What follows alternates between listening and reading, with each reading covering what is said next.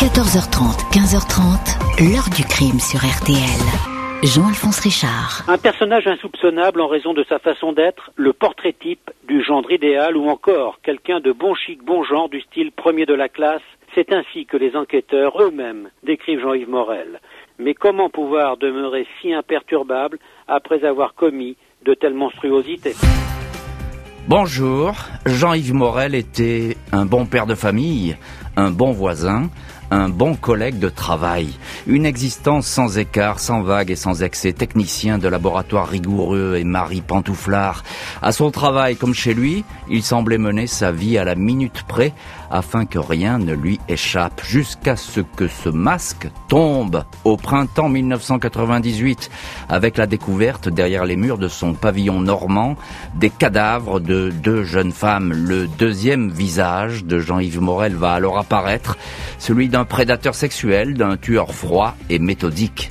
C'est cette trajectoire, celle d'un tueur discret, que je vais vous raconter aujourd'hui. Comment cet homme banal, qui n'a jamais attiré l'attention de qui que ce soit, est-il devenu un meurtrier? Quel secret cachait-il dans une pièce fermée où nul n'était autorisé à pénétrer? Sa marche pour devenir un tueur en série venait-elle de commencer? Question posée aujourd'hui à nos invités, acteurs et témoins de cette affaire. quatorze heures trente, quinze heures trente, l'heure du crime sur R T L. Dans l'heure du crime aujourd'hui, l'affaire Jean-Yves Morel. À l'automne quatre-vingt-dix-sept, les gendarmes de Rouen vont commencer à s'intéresser à ce jeune père de famille, scrupuleux et réservé, dans le cadre d'une enquête ouverte pour disparition inquiétante. Ce mercredi deux juillet mille neuf cent quatre-vingt-dix-sept, le docteur John Griffin pousse la porte de la gendarmerie du Havre. Il vient signaler la disparition de sa fille, Elisabeth, vingt-trois ans, étudiante à l'U F R de chimie de Mont-Saint-Aignan, près de Rouen. Elle n'a plus donné de ses nouvelles depuis une dizaine de jours. Elisabeth occupe un studio au centre de Rouen, mais elle ne s'y trouve pas. Elle ne s'est plus rendue en cours cette dernière semaine. Personne ne l'a vue, elle ne répond pas au téléphone. Au regard du profil de la jeune femme, une étudiante studieuse, partie en pleine période de partiel et qui n'a jamais affiché le moindre comportement déroutant, les gendarmes prennent tout de suite sa disparition au sérieux. Il est possible qu'Elisabeth Griffin ait eu un accident, mais aucun service de secours, aucun hôpital, aucun médecin n'a eu affaire à elle. Le lendemain, trois juillet, la Seat Ibiza blanche de la disparue est signalée à une heure de Rouen, stationnée sur un parking de la cité H L M Le Clerval, à Lillebonne. Manifestement, Elisabeth, si c'est elle qui conduisait, a été pressée de quitter son véhicule. Les portières ne sont pas verrouillées. Il y a même son sac à main à l'intérieur. Elle y a laissé ses clés et ses documents d'identité. On y trouve son carnet d'adresse ainsi qu'un petit papier plié en quatre sur lequel figure cette inscription au stylo. Fred, le vingt-quatre... à dix heures. Le vingt-quatre juin est une date qui pourrait correspondre au jour où la jeune femme s'est évaporée. Les gendarmes de la section de recherche du Havre se penchent sur les relations d'Elisabeth Griffin. L'étudiante avait beaucoup d'amis, mais menait, semble-t-il, une vie plutôt rangée, soucieuse de réussir ses études de chimie. Au fil des jours et des semaines, des dizaines de témoins sont entendus, des expertises sont conduites, relevées d'empreintes et relevées de traces A D N dans la voiture d'Elisabeth, ainsi qu'à son domicile. Peu de résultats, si ce n'est une empreinte masculine, A D N inconnue, retrouvée dans son studio, parfaitement rangé quand les enquêteurs le visitent. Une expertise graphologique est ordonnée sur le fameux morceau de papier. Il ne s'agit pas de l'écriture de la disparue. Toute personne s'appelant Fred ou Frédéric et pouvant avoir approché l'étudiante est recherchée. Là encore, les recherches empiriques et fastidieuses ne donnent rien. Aucune trace d'Elisabeth, aucun corps retrouvé. Les gendarmes savent que le temps joue en leur défaveur. Ils doivent aller vite. vingt-trois enquêteurs sont mobilisés sur le dossier. neuf octobre quatre-vingt-dix-sept, un peu plus de trois mois après le signalement de la disparition d'Elisabeth Griffin, les gendarmes décident d'entendre le dénommé Jean-Yves Morel. Ils ont retrouvé le nom de ce technicien chimiste qui travaille pour l'entreprise de caoutchouc Bayer. dans les affaires de la disparue. Cet homme de trente-trois ans, on n'a jamais fait parler de lui. Son casier judiciaire est vierge. Il est marié à Nadine et père d'une petite fille de dix-huit mois. Jean-Yves Morel se présente à neuf heures précises à la brigade de gendarmerie de Notre-Dame-de-Gravenchon. Fait qui aiguise la curiosité des gendarmes. Morel avait signalé l'année précédente, avril mille neuf cent quatre-vingt-seize, la disparition de sa jeune belle-sœur, Marilène Rousset, dix-sept ans, jamais retrouvée. Et voilà donc que Jean-Yves Morel surgit dans le paysage de cette enquête. On va voir dans le chapitre suivant ce qu'il va répondre évidemment aux questions des enquêteurs. Pour l'instant, on, on s'arrête à ce début euh, d'investigation, si je puis dire. Euh, bonjour Philippe Bertin. Bonjour. Merci beaucoup d'être aujourd'hui dans le studio de l'heure du crime. Vous êtes journaliste pour la Manche Libre et Tendance Ouest, qui sont deux quotidiens de Normandie, on peut le dire comme ça. Euh, vous êtes donc un, un spécialiste de cette belle région et vous avez beaucoup enquêté sur de nombreux faits divers, dont cette enquête que vous connaissez parfaitement. Qu'est-ce qu'il y a, euh, Philippe Bertin, de troublant dans cette disparition ? Alors, dans cette disparition, il y a un contexte particulier, c'est celui d'un petit village euh, qui se situe euh, non loin dans, dans le pays de Caen, non loin de, du Havre et, et de Rouen, à mi-chemin entre les, les deux euh, métropoles. Et ce qui est étonnant, lorsque moi je débarque dans, dans cette histoire, euh, c'est, euh, on me parle évidemment d'entrée de la personnalité de cet homme qui est considéré comme euh, un père de famille modèle, et le contexte, évidemment, c'est la double disparition de ces Alors, deux, deux, on va, deux on, jeunes femmes. On va avancer sur cette double disparition, on va en rester là, si vous voulez bien, euh, avec euh, la fille de John Griffin, qui a disparu. Mm-hmm.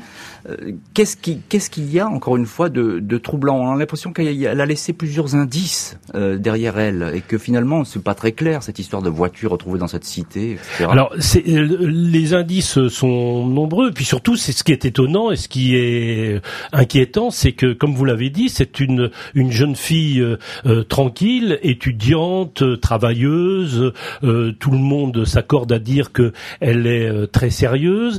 Et ce qui est étonnant, c'est que, en effet, et c'est un gendarme, une gendarme d'ailleurs, qui va faire le lien entre les deux disparitions, ouais. La disparition de Marilène Rousset un an, un peu plus d'un an auparavant, auparavant et puis euh, la disparition de cette jeune femme. Et puis le lien entre les deux, c'est en effet Jean-Yves Morel, puisque d'une part Marilène, c'est la belle-sœur de Jean-Yves Morel, et la jeune étudiante Elisabeth a fait un stage dans l'entreprise où travaille euh, Jean-Yves Morel à cette époque. Et moi, euh, quand je, j'ai commencé à enquêter sur cette histoire, bien après, hein, euh, pour retrouver, euh, si j'ose dire, la mémoire de, de ces scènes de crime, euh, moi j'ai été frappé par euh, l'ambiance de ce petit village où tout le monde se connaît, et où tout le monde, évidemment, connaissait... La Frênaye. Hein. La Frênaye, et où tout le monde connaissait et en bien euh, Jean-Yves Morel. Euh, j'ai vu son voisin, ses voisins, oui, ses c'est... amis, ses collègues de travail.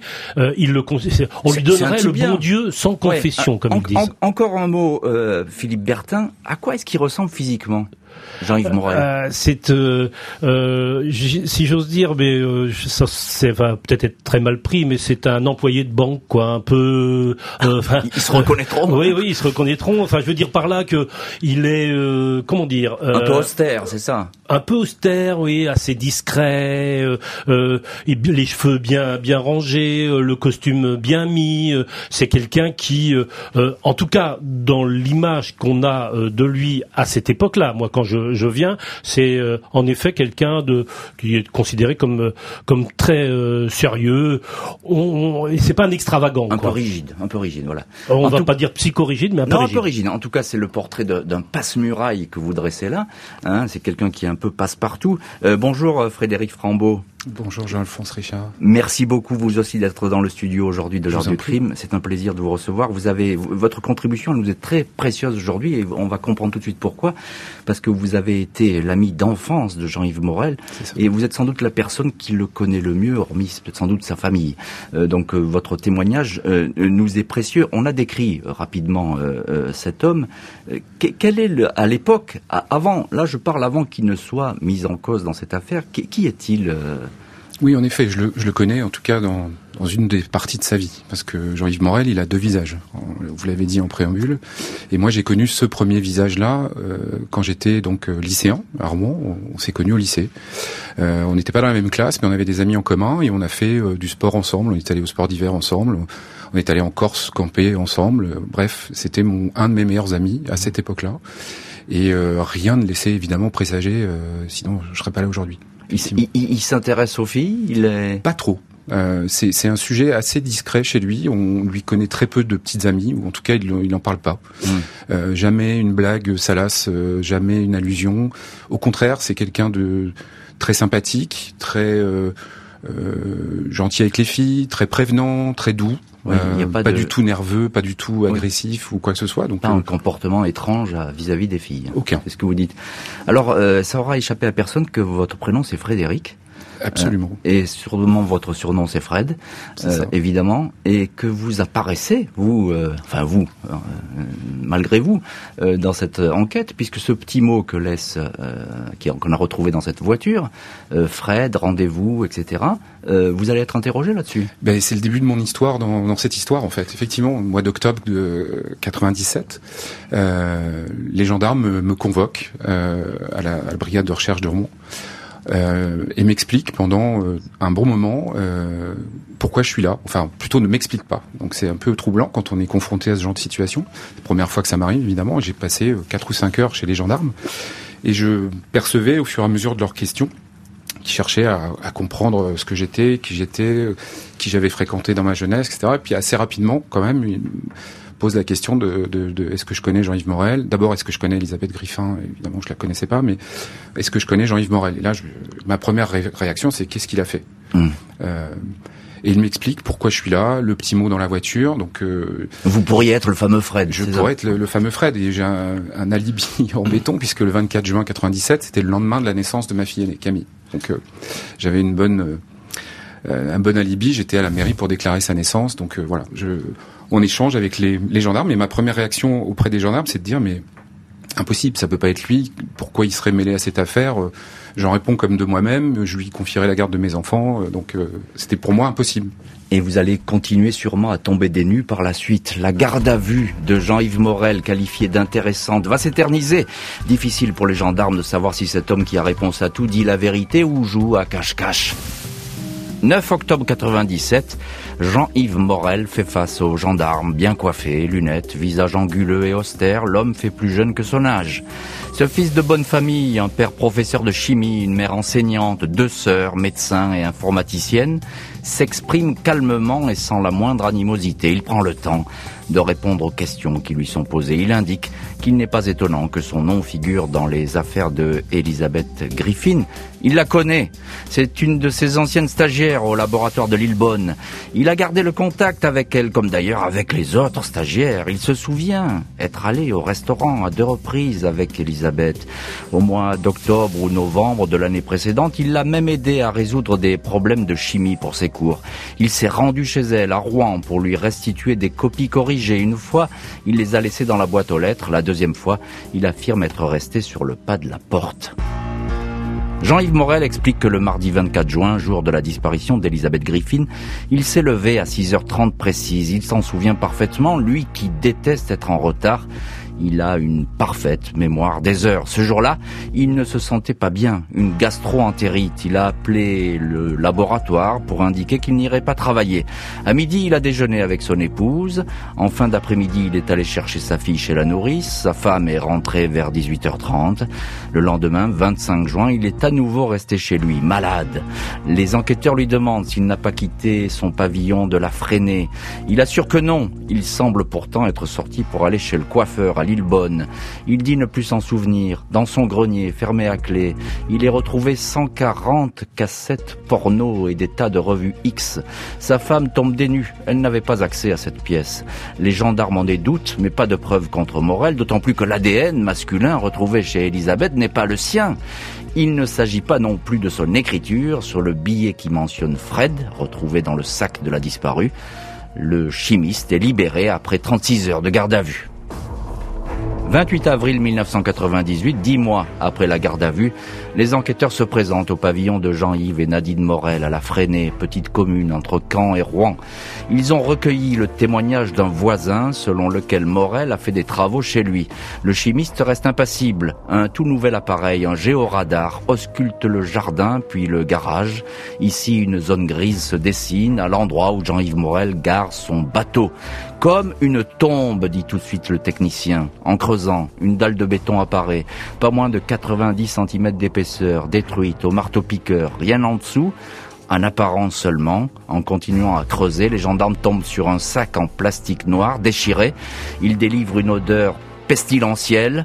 Il s'agit du corps putréfié d'Elisabeth Griffin. Elle ne porte comme vêtement que son seul soutien-gorge. Il reconnaît l'avoir tuée. Quand on lui pose la question sur l'autre disparue, sa belle-sœur, il répond « Marilène, c'est pas moi ». Et on va voir que cette affirmation est un mensonge. Et pour l'instant, on en reste à cette première découverte.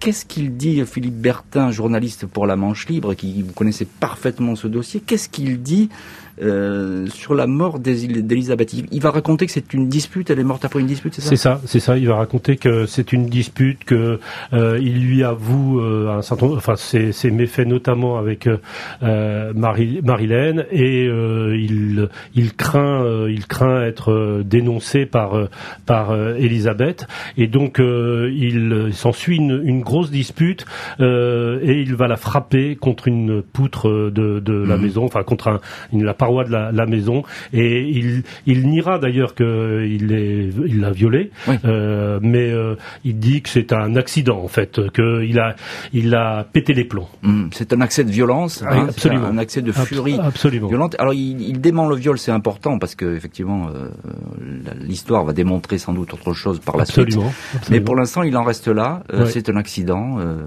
voilà.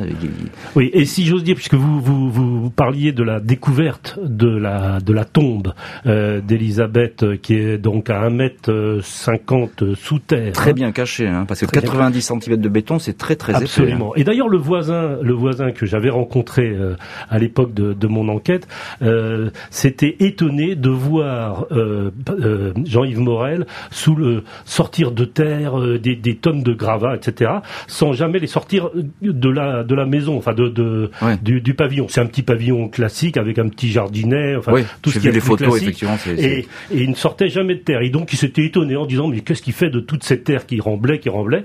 Et donc euh, sans savoir qu'en effet il creusait une une tombe pour euh, Élise, Elisabeth euh, à, à l'époque. Et quand euh, les gendarmes sur place vont découvrir le, au bout de, de nombreuses heures de, de recherche avec le fameux géoradar qui avait été utilisé dans l'affaire euh, du trou, euh, il aura, il aura, il sera impassible. Il, il racontera il, d'ailleurs. Il dit rien. C'est il, ça. Non, et puis il racontera même. Il, il va blaguer avec un des gendarmes qui est sur, euh, qui assiste euh, aux recherches. Il va même lui demander des conseils euh, sur la meilleure façon d'équiper son bateau. Donc, euh, et il a toujours cette même ligne de conduite pour de dire aux gendarmes, mais vous, vous pouvez chercher, vous ne trouverez rien. D'ailleurs, il s'était plaint au maire de la Frênaye euh, en lui oui, disant. Que, quand écoute, de tout, c'est arrête, ça. Dis ouais. aux gendarmes ouais. d'arrêter ouais. De, de me chercher des poux dans la tête. Mais c'est complètement incroyable, ce, cette espèce de comportement. Euh, il s'endort euh, le soir des recherches. Voilà. Quand il est assis. Frédéric Frambeau, donc ami d'enfance de Jean-Yves Morel, il, il, il s'endort. Il s'endort, les gendarmes m'ont dit, il était assis sur une chaise à côté du trou où ils étaient en train de découvrir le corps d'Elisabeth, et il s'est endormi, c'était le soir tard. Euh, Voilà, c'était dans la nuit, enfin complètement. Alors il, il avait été, il avait été K O aussi par euh, sans doute. Euh... Certainement, mais bon, avec un, un détachement et jusqu'au bout, il disait aux gendarmes mais arrêtez, vous trouverez rien, ça sert à rien, il y a rien ici, vous perdez votre temps, laissez-moi tranquille. Mmh. Et d'ailleurs pour la petite histoire, si je peux me permettre, les Philippe gendarmes Bertin. ont failli, ont failli arrêter, arrêter. les ouais, les recherches, et il a fallu euh, la pertinence et le la ténacité d'un des gendarmes pour dire on continue, néanmoins chose, on continue, il y a quelque chose. Il faut creuser encore. Euh, Frédéric Frambeau, je le disais, ami d'enfance de Jean-Yves Morel. Euh, je voudrais avoir votre sentiment quand vous apprenez qu'effectivement, il, est, il a avoué euh, ce meurtre. On a, il n'y en a qu'un seul pour l'instant. À quoi vous pensez ? Mon Dieu. Euh, on se rappelle toute sa vie de ce genre de, de moment, forcément. vingt-huit avril quatre-vingt-dix-huit, je, suis, je travaille à Paris, je rentre à Rouen. Euh, et j'entends la radio. Euh, voilà, découverte, maison de l'horreur, euh, les corps, et cetera. Et là, c'est le... le, le sol qui s'ouvre sous ses pieds, c'est un tsunami. Et tout à coup, le soir, au journal de vingt heures, on voit la photo de permis que je connais de Jean, euh, euh, voilà, à la télé, et c'est son pote qu'on voit comme ça, euh, mmh. à la une des journaux, et, etc. Et c'est, et c'est euh, ce, ce à quoi on ne voulait pas penser, finalement, qui arrive, et la, la réalité qui, qui, qui nous comprend en pleine face. Et c'est... Euh, Vous ne pouvez pas comprendre, c'est ça? On ne peut pas. Ah, on ne okay. peut pas, parce que pour moi, j'étais intimement oui. convaincu que ça ne pouvait pas être lui. C'était a, mon ami. Il euh... y a un mur que, que, que nous, vous ne pouvez pas franchir. Exactement. Hein, c'est ça. Frédéric, vous l'a, tu ne l'appelles pas euh, Jean. Tu oui, faut... enfin, je ne l'appelle pas Jean-Yves, je l'appelle Jean. Jean et, ça, et Janus. C'est, et Janus, en plus. Donc, là, ça pour, Janus, l'homme à deux têtes, deux visages, effectivement. On l'appelait comme alors... ça toujours depuis. Ah bah oui, bah alors là, c'était prédestiné. C'est un peu le... C'est incroyable, mais... incroyable d'ailleurs, parce que Janus, l'homme aux deux visages. Encore un mot, Frédéric Frambeau. Vous allez découvrir dans le dossier des gendarmes euh, des photos oui, alors ça, qui, c'est... qui appartiennent c'est ça. Euh, à, à votre ami, ouais. à Jean-Yves Morel, et elles sont étonnantes. Enfin, qui m'appartiennent, puisqu'il me les bah, a dites-nous. dérobées chez mes parents un jour où il a dormi, comme ça lui arrivait parfois dans la maison d'amis. Il y avait une, une armoire où je stockais des vieilles photos. Euh, donc, et on découvre, enfin, je découvre lors de ma deuxième audition chez les gendarmes, des scellés avec des photos que j'avais pris, donc de, d'amis, de petits amis ou de personnes de ma famille. Photos tout à fait euh, sobres, hein, mais euh, il m'avait donc dérobé ces photos et on les a retrouvées dans le fameux grenier avec, euh, au milieu des cassettes porno, et cetera. Et là, je commence à avoir le doute quand même. C'était bien avant le, la découverte des corps. Et quand même, ça, euh, ça a commencé à, m- à me gratter un peu le cortex. Mais je me suis dit, là, il y a un truc qui va pas. Ouais. Euh, Philippe Bertin, l'épouse, euh, l'entourage ne s'est jamais douté de rien. On, on entend Frédéric Frambeau qui dit qu'il tombe des nues. Je pense que l'épouse, c'est pareil. Oui, alors elle tombe des nues, mais elle était, euh, si j'ose dire, très soumise, euh, Nadine. Elle était euh, quelqu'un de très euh, en, en retrait. Euh, elle n'ouvrait pas ses relevés de compte. C'est lui qui faisait tout et il lui imposait, euh, si j'ose dire, cette marche de vie. C'est ce qui ressort, en tout cas, de tous les témoignages que moi j'ai, j'ai recueillis. C'est ce que pourra confirmer euh, Frédéric Frambeau, qui connaissait bien Nadine. C'était une, une femme qui, alors, étonnamment, ressemble aux, aux deux, deux victimes. Oui, un, un mot là-dessus. Euh, c'est, c'est copie conforme, on a l'impression, les, oui, les, c'est les ça. deux victimes. C'est copie conforme. Quand les deux photos sont mises à côté. C'est troublant. C'est très troublant. C'est... Les deux femmes se ressemblent et ressemblent d'une certaine façon à sa propre euh, épouse. Le technicien chimiste a reconnu le meurtre d'Elisabeth Griffin, probablement à l'issue d'une agression sexuelle. Il prend donc le chemin de la prison où il va rapidement faire d'autres aveux.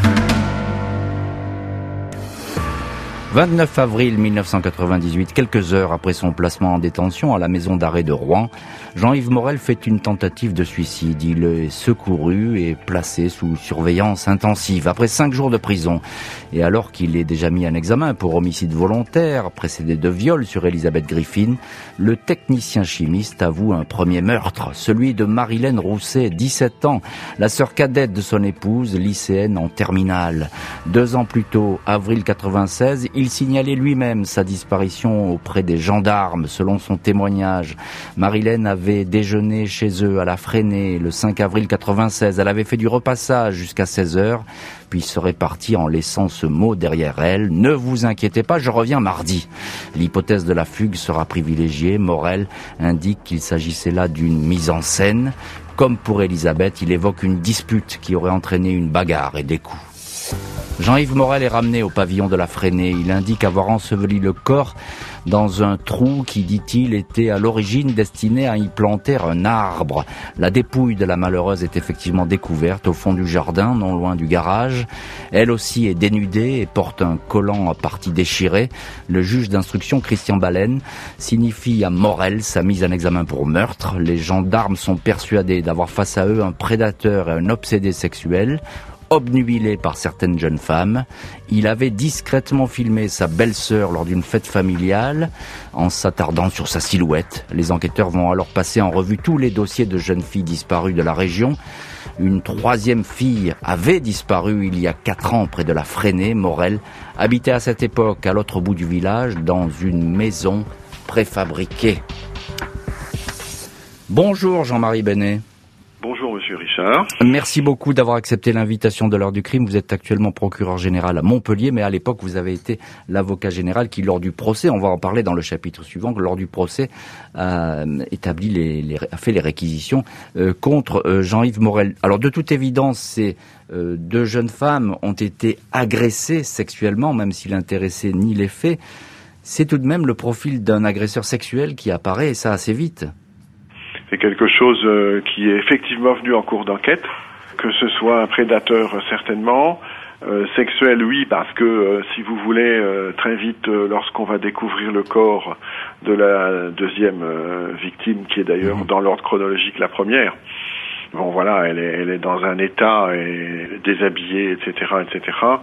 Et, et très vite, euh, Jean-Yves Morel va, va dire qu'il l'a violée. Voilà. Donc ça, c'est, c'est effectivement un élément important. Autre élément important, c'est que en perquisition chez lui, on va trouver quand même un, un nombre de, de livres pornographiques et de, et de cassettes à l'époque extrêmement importantes à caractère pornographique. Hum. Alors, euh, Philippe Bertin, jo- journaliste pour la Manche Libre, euh, Jean-Marie Bonnet ra- rappelle un petit peu les faits accablants contre cet homme. Euh, qu'est-ce, pourquoi est-ce qu'il avoue finalement le meurtre de sa belle-sœur ? Parce que finalement, on n'avait pas retrouvé son corps jusque-là. Hein. Alors, on n'avait pas retrouvé son corps. Euh, d'ailleurs, la belle-sœur, on a pensé longtemps, en tout cas les, la famille, euh, les enquêteurs ont, ont pensé euh, dans un premier temps et, et pendant de longs mois à une fugue. Euh, et donc, il va, je pense que c'est le poids familial qui va le, le conduire à, à avouer, euh, avouer cela. Euh, c'est, c'est le poids aussi de sa, de sa propre histoire. Il est, il est, euh, euh, si j'ose dire. Euh, Euh, prisonnier d'une d'une histoire euh, qui euh, va-t-il dire d'ailleurs le dépasse, mais il est prisonnier mmh. de cette histoire. Et je pense que dans son contexte à lui, mais je je, je ne peux pas mettre euh, évidemment euh, dans sa tête, mais euh, je pense que ça a beaucoup compté dans dans dans l'histoire et dans la façon dont il a pu a pu après euh, raconter ça. Il a accès, vous qui le connaissez parfaitement, Frédéric Frambeau, vous avez été l'ami, son ami d'enfance et l'un de ses meilleurs amis. Euh, il a comme ça un accès de culpabilité, on pourrait le dire comme ça, ou, ou, on peut imaginer que euh, sa, sa conscience, moi j'y crois pas, qui, que sa conscience l'ait rattrapé. Je pense que, comme Philippe le dit, il a, il a été euh, prisonnier de, son, de ses propres mensonges, ouais. et que de toute façon il pouvait punir le, le, l'existence de cette deuxième, première tombe chronologiquement. Mm. Euh, voilà. Après, il va revenir beaucoup sur ses déclarations. Il, il avait effectivement avoué le viol, puis après, au cours du procès, oui, il a changé. Ça, de... ça va être très changeant. Hein. Voilà, ça va être très très fluctuant. Donc euh, Euh, je pense qu'il n'a pas le choix, c'est peut-être sa conscience qui le rattrape. Mmh. J'ose espérer qu'il en a encore une euh, à cette période-là. Il laisse la, la naissance de sa petite euh, peut-être, fille, sa petite peut-être, fille, qui a joué aussi. aussi. Il a à l'époque une, une petite fille qui a dix-huit mois, à l'époque de, euh, des faits. Et donc ça a peut-être aussi euh, compté dans, dans, dans son démarche. Le monsieur trop tranquille, comme on l'appelle à la Frênaye, ne va pas échapper à un procès aux assises. Il va devoir y répondre des morts d'Elisabeth et de Marilène. Dira-t-il ce qui s'est vraiment passé dans sa tête ? seize février deux mille, Jean-Yves Morel est dans le box des accusés de la cour d'assises de Seine-Maritime, à Rouen. Il pèse ses mots. Lors de ses premiers interrogatoires, il avait admis avoir tué Marilène Rousset et Elisabeth Griffin. Il avait confessé avoir violé cette dernière devant les jurés. Il ne reconnaît plus le viol et indique être simplement à l'origine de la mort des deux jeunes femmes. Dans une lettre adressée à son épouse, il assure qu'il avait une liaison avec sa sœur Marilène. Il explique que quand il a voulu rompre, Marilène se serait mise en colère, aurait exigé de l'argent et menacé de tout dire à sa sœur. Celle-ci, Nadine, est effondrée. Il n'a fait que mentir. Et je ne pense pas que c'est aujourd'hui qu'il dira la vérité, indique-t-elle. Le psychiatre Serge Brion indique que Morel a évoqué des coups de colère incontrôlés. Il a d'emblée affirmé qu'il souffrait d'anomalies sexuelles reliées à des brutalités reçues par son père. Le professeur ajoute que la responsabilité de l'accusé est entière. On a tous des défauts et des pulsions, mais on n'est pas obligé d'y céder, ajoute le psychiatre. Morel conteste alors l'absence de remords que lui prête le professeur. J'en ai tous les jours des remords. Je suis pleinement conscient du mal que j'ai pu faire autour de moi. Alors, c'est la perpétuité qui va être prononcée à l'issue de, de ce procès. Après trois heures seulement de délibéré, c'est pas beaucoup. Euh, Jean-Marie Bonnet, vous êtes à l'époque l'avocat général qui a fait ses réquisitions et vous êtes à ce procès, évidemment. Quel souvenir est-ce que vous gardez de l'accusé ? Alors je regarde le souvenir de quelqu'un de d'assez froid, de très calme, de très posé dans ses propos. Il réfléchissait beaucoup à ce qu'il disait, surtout lorsqu'il a été interrogé euh, à la fin du procès, euh, interrogatoire de l'accusé. Pas du tout quelqu'un qui revendiquait, qui était voilà, mmh. il était extrêmement calme, froid, posé. Voilà ce que je me souviens de lui. Quelqu'un de voilà d'assez ordinaire dans son apparence physique, hein, mmh. pas du tout quelqu'un de d'imposant, de massif. Alors il y a, y a ce témoignage, euh, monsieur le procureur, euh, c'est le témoignage de son épouse lors du procès. C'est un moment fort, ça. Oui, ça, c'était un moment important du procès, évidemment, parce que elle évoquait bien sûr euh, que euh, elle a été trahie par euh, par Jean-Yves Morel, qui a été accusé d'avoir tué euh, sa, sa sœur. Euh, et mmh. effectivement, elle, elle a évoqué euh, tous ces éléments, disant que euh, voilà, elle avait vécu avec quelqu'un avec lequel elle avait eu un enfant qui, à l'époque euh, du procès, était âgé de trois ans, qui était véritablement quelqu'un euh, qu'elle avait découvert euh, au, au cours de la procédure et qui n'était pas du tout celui avec lequel elle pensait vivre et, et partager sa vie. Ah, évidemment, puisqu'elle va être effondrée lors de ce procès, cette épouse. Euh, Frédéric Frambeau, ami d'enfance de, de Jean-Yves Morel, vous êtes vous aussi à ce procès. Absolument, euh, parce j'ai que, assisté à l'intégralité du voilà, procès. Voilà, parce que vous, allez, vous avez voulu voir, et peut-être essayer de comprendre d'ailleurs c'est ce ça, qui a besoin de réponses, tout simplement. Comme... Est-ce que ces réponses vous ont été apportées ? en, en grande partie, oui. Il y a encore, je pense, plein de zones d'ombre. Je pense que, comme le disait le, le procureur, il, il est le seul à maîtriser euh, la véritable histoire, Jean-Yves. C'est-à-dire qu'à aucun moment du procès, on a senti qu'il perdait pied ou qu'il perdait le contrôle. Au contraire, même, il change de version. Il est très posé, très calme. Et on sent qu'il il tient sa ligne et que rien ne l'en fera dévier. Ce qui est assez perturbant parce que, vu le, le, la cour d'assises, c'est quand même quelque impressionnant. Chose, c'est un décorum, et cetera. Voilà, exactement. Et il, il est absolument droit, impeccable. Et une, une, il ne laisse rien transparaître, mmh. d'une froideur absolue, et, et je pense qu'il est encore, à l'heure actuelle, le seul à connaître la vérité, et, et comme sa femme, euh, on a été, on a eu le sentiment d'être complètement trahi, parce que c'est quelqu'un qu'on ne connaissait pas, finalement. Oui, une, c'est une autre personne, quasiment, que vous avez... C'est le syndrome docteur Jekyll et mister Hyde, c'est complètement ça, c'est deux personnalités complètement différentes. Mmh. Janus, comme vous le, Janus, le surnommiez, bien avant qu'il ne commette ses crimes. Euh, euh, Philippe Bertin, journaliste pour la Manche Libre et Tendance Ouest, euh, on est, vous êtes d'accord avec ça, parce qu'il choisit ses mots euh, à la perfection, euh, Jean-Yves Morel. Absolument. C'est il n'y a pas de hasard avec lui. Oui, hein. C'est l'image qui m'a été euh, renvoyée euh, de lui euh, pendant mon enquête auprès de ceux qui l'ont bien connu.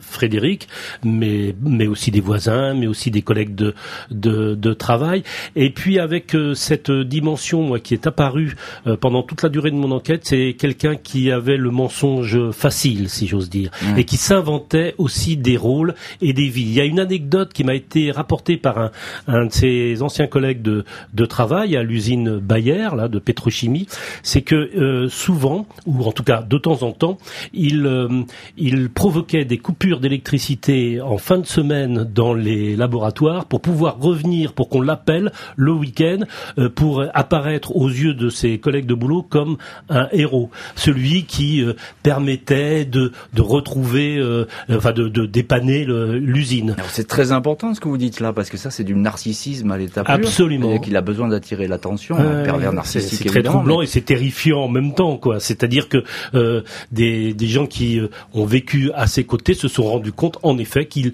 qu'il incarnait ou qu'il essayait de jouer à chaque fois des, des rôles. Et c'était un menteur patenté. En deux mots, Frédéric Frambeau, il, il dit euh, « Oui, j'ai des remords, et j'en ai souvent et j'en ai tous les jours. » On peut y croire ou pas ? Moi, j'ai jamais, enfin, j'ai jamais cru, évidemment, parce que je suis au cœur du truc et que c'est, c'est troublant. Et c'est pour ça, d'ailleurs, que j'ai jamais voulu prendre contact avec lui depuis le début de l'enquête. C'est que, quoi qu'il dise, quoi qu'il me dise, qu'il nous raconte, je pourrais pas le croire. Le technicien chimiste va effectivement être condamné à la perpétuité, assorti d'une peine de sûreté de vingt-deux ans. Il ne va plus faire parler de lui en détention, après avoir laissé derrière lui une multitude de vies brisées. Lors du procès à Rouen, Nadine Morel, l'épouse de l'accusé, a réclamé sa détresse de femme trahie et manipulée. La personne qui a tué ma sœur, c'est mon mari. C'est quelque chose de tout à fait particulier. De cette union, j'ai une petite fille qui a trois ans. Elle a vécu cette situation comme nous. Je ne sais pas quel sera l'avenir pour elle, mais je souhaite que dans sa petite tête, tout soit clair, dit-elle. Le docteur Griffin, le père d'Elisabeth, la deuxième victime, ne peut lui que ressasser son chagrin. C'est terrible de devoir tuer une jeune fille parce qu'on n'arrive pas à la séduire, confiera-t-il en marge des audiences. Les enquêteurs auront tout fait pour faire jaillir la lumière sur cet homme qui n'aura cessé de jouer avec la confusion. La peine de sûreté est arrivée à échéance. Elle ne signifie pas pour autant que Jean-Yves Morel pourra sortir de prison. Il lui faudra avant cela prouver qu'il n'est plus dangereux pour la société et toutes les femmes qu'il pourrait euh, dès lors rencontrer.